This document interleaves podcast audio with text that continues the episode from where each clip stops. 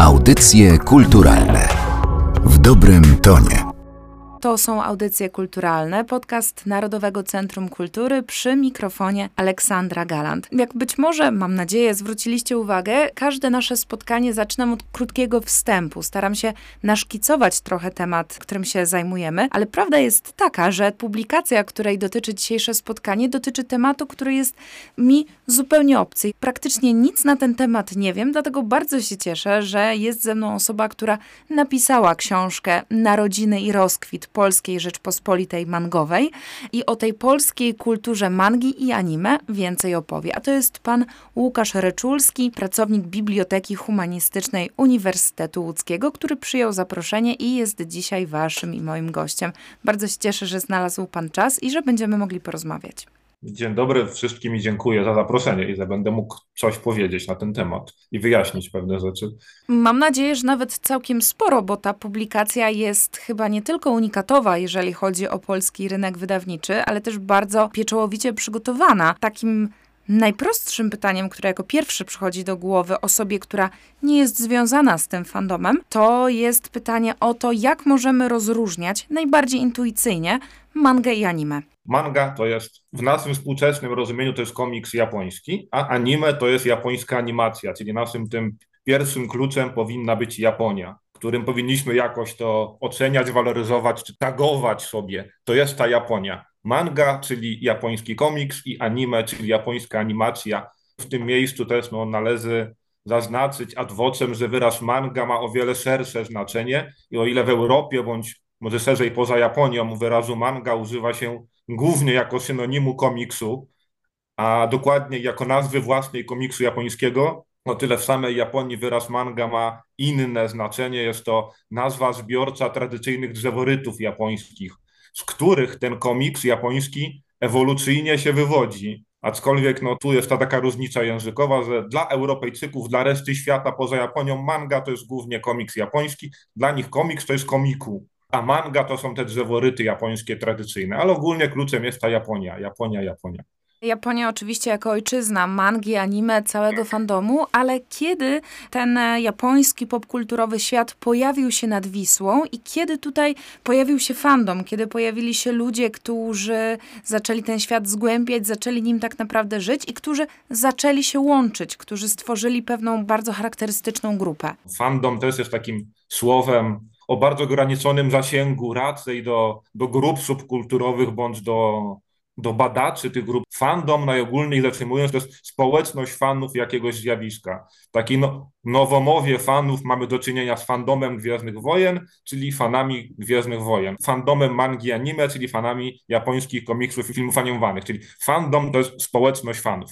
Prościej się powiedzieć, kiedy ta japońska popkultura pojawiła się w Polsce. Gorzej z kwestią, kiedy pojawił się fandom. Otóż ta japońska popkultura pojawiła się już w latach 50., 60., głównie za pośrednictwem kin i filmów z cyklu Godzilla, aczkolwiek nie była to jeszcze manga anima. Była to taka szersza popkultura japońska, no ale te lata 60. to jest początek obecności japońskiej popkultury w naszym kraju. Pierwsze takie stricte mangowe kontakty między Polską a Japonią, czyli ta pierwsza obecność mangi anime w naszym kraju, no to jest końcówka lat 60., 69 rok, początek roku 70., kiedy to do polskich kin weszły pierwsze animacje japońskie, jak Kot w butach, Dzieci wśród piratów. Potem w telewizji polskiej pojawiły się takie produkcje, które znają wszyscy z nas, ale nikt, albo prawie nikt z nas nie wie, że były to dzieła japońskie. Chodzi o Pszczółkę Maję na przykład, która dla większości Polaków jest animacją polską. Większość Polaków, szczególnie w wieku moich rodziców, nie bierze pod uwagę, że Pszczółka Maja to jest nie polska animacja. Nie, Pszczółka Maja została narysowana w Japonii, aczkolwiek był to bardzo złożony konglomerat twórcy, złożony z Niemców zachodnich, ówcześnych Japończyków, Amerykanów, Czechosłowaków, ale za tą część wizualną odpowiadali głównie Japończycy. Potem jest załoga G, bardzo znana animacja, Pani Łyżeczka, Muminki, no tych animacji pojawiło się bardzo, bardzo dużo później, więc tu te animacje pojawiły się tak w dużej ilości od lat 70., aczkolwiek to, że te animacje pojawiły się w Polsce, nie oznacza, że z automatu pojawili się ich fani. Problem polega na tym, że no, te lata 70., 80. wszędzie na świecie przechowały się trochę mniejszą tolerancją dla kultur innych narodów. W związku z powyższym te poszczególne twory kultury japońskiej no, musiały przejść przez sita cenzorskie różnych państw, w których, no nie będę bardzo przybierał w słowach, celowo usuwano wszystkie elementy świadczące o tym, że jest to produkt japoński. Tu głównie przodowali Amerykanie, którzy naprawdę w przypadku załogi G i wielu innych produktów całkowicie wyrugowali z nich wszystkie ślady japońskości. I te animacje w takiej formie już, że tak się wyrażę, oczyszczonej z tych rzeczy, które mogłyby wskazywać na ich japońskie pochodzenie, trafiły do Polski. Więc Polacy oglądający załogę G czy pszczółkę Maję wspomnianą, nie mieli prawa wiedzieć, że jest to produkt japoński, więc też nie za bardzo mogli stać się fanami japońskich animacji, no bo oni po prostu wtedy nie wiedzieli, że to, co oglądają, jest japońskie. Nikt, albo prawie nikt naprawdę nie wiedział o tym, że te animacje są japońskie i że można stać się tego fanem. Dla większości z nich były to animacje polskie, jak Pszczółka Maja, francuskie, frankofońskie, może szerzej amerykańskie, ale nie japońskie. Nikt tego nie kojarzył z Japonią. Pierwszą znaną mi grupą fanowską jest taka grupa, bardzo nieformalna grupa, założona przez niestety nieżyjącego już Witolda Nowakowskiego, naszego kendokę, jednego z najbardziej tytułowanych polskich kendoków, który no z uwagi na uprawiany sport miał tą okazję, że mógł poznać tą kulturę japońską in situ w Japonii. I tam poznał też tą mangę i przywoził co jakiś czas do Polski różne rzeczy z mangą związane, w ogóle z tą popkulturą japońską związane, przy czym nie możemy pana Witoldo ograniczać tylko do mangi anime, bo w ogóle fanem kultury japońskiej, tłumaczem literatury japońskiej na język polski i tak dalej, więc tu nie ograniczajmy go tylko do mangi anime, ale wśród tych jego działań pojawiła się też manga i anime i jakieś tam takie pierwsze nieformalne grupy osób, to jest druga połowa lat lat 80., gdzie właśnie wokół pana Witolda jakieś osoby świadome znaczenia wyrazu manga i anime i japońskiego rodowodu pewnych animacji zaczęły się kształtować, aczkolwiek w takiej formie, w jakiej możemy obserwować to obecnie, to są dopiero lata 90., druga połowa lat 90., czyli dekadę później po Witoldzie Nowakowskim, kiedy dzięki Robertowi Korzeniewskiemu alias Mr. Root wszystko to jakoś tam eksplodowało nagle i, no i rozwinęło się do tego, co możemy obserwować dzisiaj.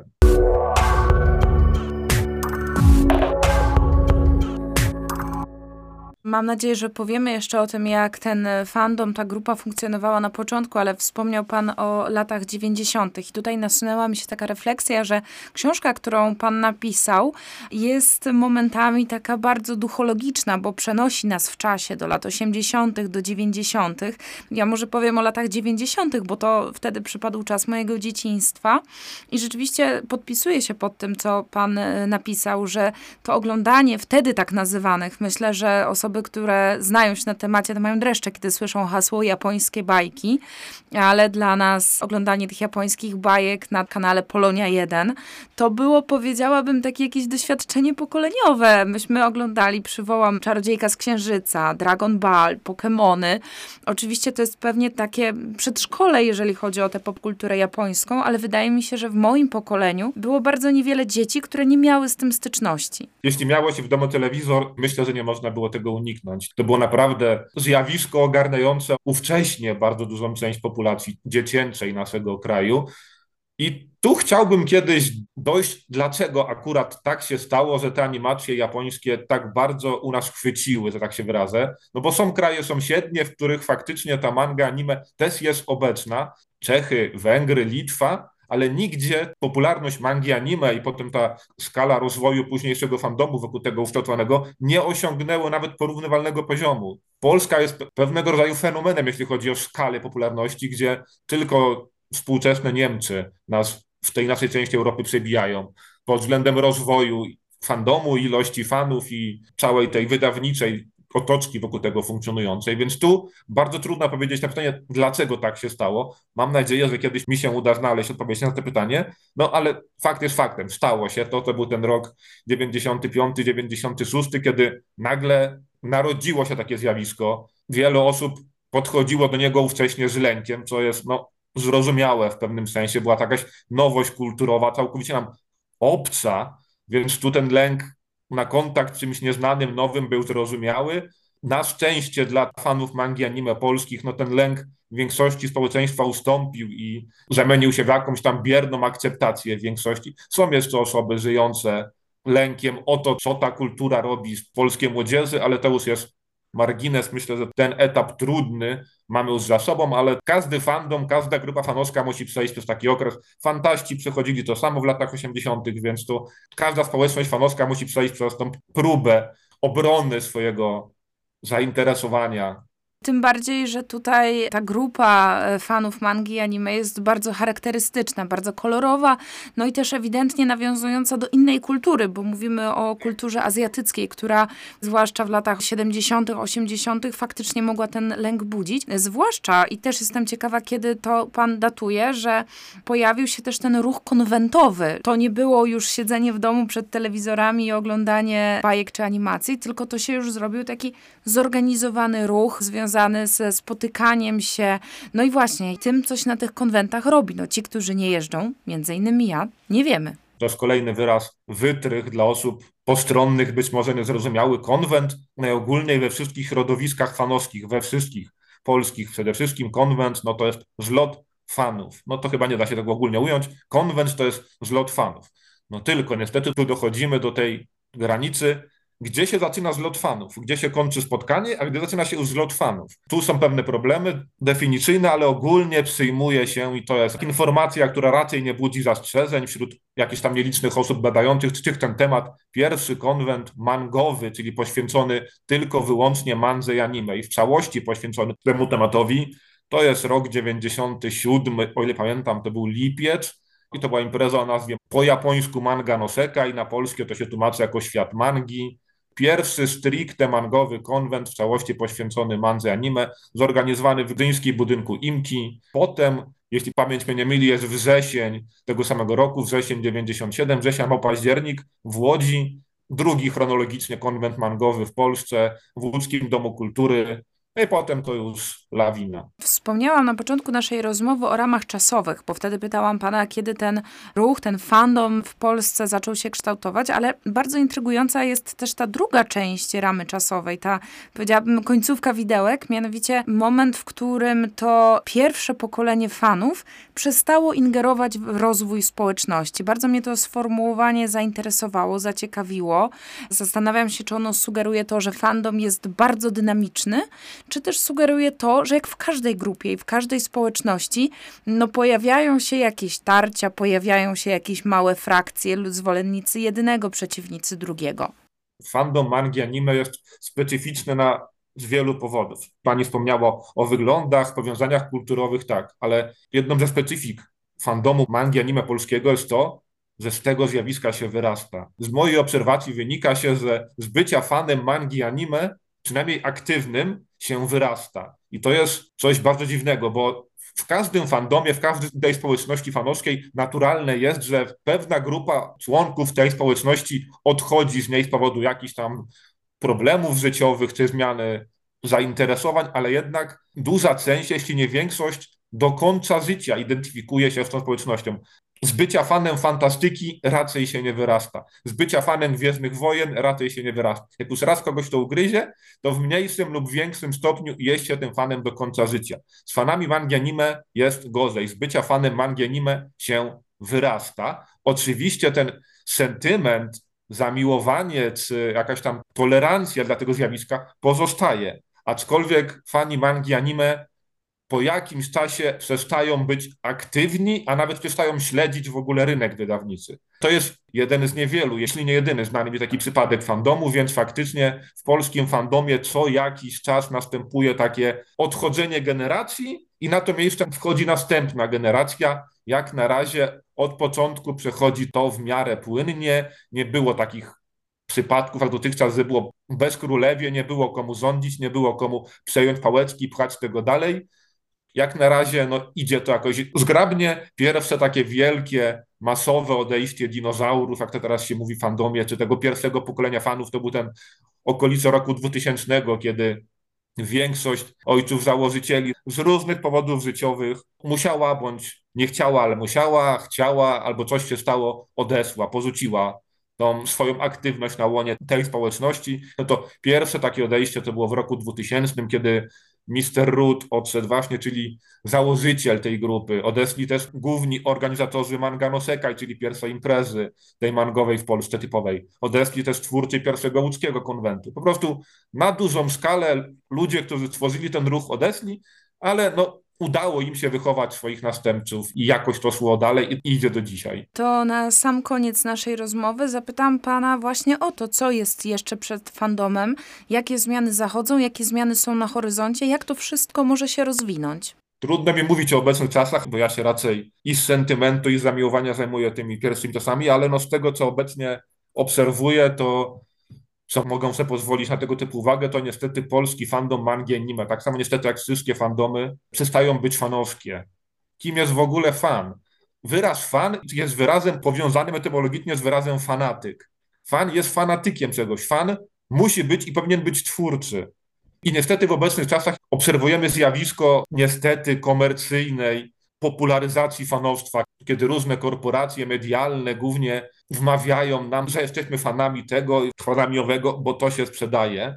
Na to chorują wszystkie fandomy. Fandom mangi, anime też powoli coraz mniej jest fanowski. Coraz mniej w tej grupie jest twórczych osób, które organizują konwenty, wydają fanziny, piszą fanfiki, rysują fanarty. Coraz mniej jest osób twórczych, aktywnych, a coraz więcej jest osób jedynie biernie konsumujących produkty popkultury tworzone przez różne korporacje, więc w chwili obecnej jesteśmy świadkami takiej komercjalizacji fandomu mangi anime. Konwentów nie organizują już fani. Większość konwentów organizują w chwili obecnej firmy, które z tego żyją i to jest ich podstawowa działalność. Większość wydawnictw nie prowadzą obecnie fani jak dawniej, tylko firmy, dla których głównym celem jest zysk. Więc dla mnie problemem obecnego fandomu jest to, że coraz mniej jest w nim fanowstwa, coraz więcej komercji i to należałoby jakoś odwrócić. Mam nadzieję, że to się stanie, że ten fandom wróci do swoich aktywnych korzeni, kiedy fani będą, no, będą twórczymi sztami. Fan musi być twórczy. Taka gorzka refleksja na koniec, chociaż mam wrażenie, że zakończył to pan spostrzeżeniem, które może być budujące i które być może będzie takim przewodnim dla osób, które teraz ten fandom tworzą i tej społeczności w jakiś sposób chciałyby przewodzić i tę popkulturę w Polsce dalej krzewić, rozwijać i o nim mówić. Jeszcze są w naszym kraju osoby, fani, którym naprawdę się chce i, i angażują w tą działalność swoje prywatne pieniądze bez żadnych szans na zysk. Nie tak dalej. Jak miesiąc temu byłem w Rzeszowie na takiej imprezie, gdzie naprawdę ludzie, para wyłożyli własne pieniądze, żeby dla własnej przyjemności zorganizować spotkanie dla 30 miejscowych fanów. Piękna, piękna rzecz, więc ta nadzieja zawsze jest. Nie wątpmy, ta idea fanostwa sama się obroni, tylko musimy dać jej jakieś tam pożywienie. Ci bardziej zaangażowani, bardziej dorośli, bardziej mobilni muszą jakoś działać, pokazać drogę młodszym chyba zbudowała się taka piękna puenta, a więcej o polskim fandomie związanym z mango i anime możecie dowiedzieć się czytając książkę Narodziny i rozkwit Polskiej Rzeczypospolitej Mangowej, a jej autor, pan Łukasz Reczulski z Biblioteki Humanistycznej Uniwersytetu Łódzkiego był dzisiaj waszym i moim gościem. Bardzo panu dziękuję za spotkanie. Ja dziękuję za zaproszenie. Audycje kulturalne w dobrym tonie.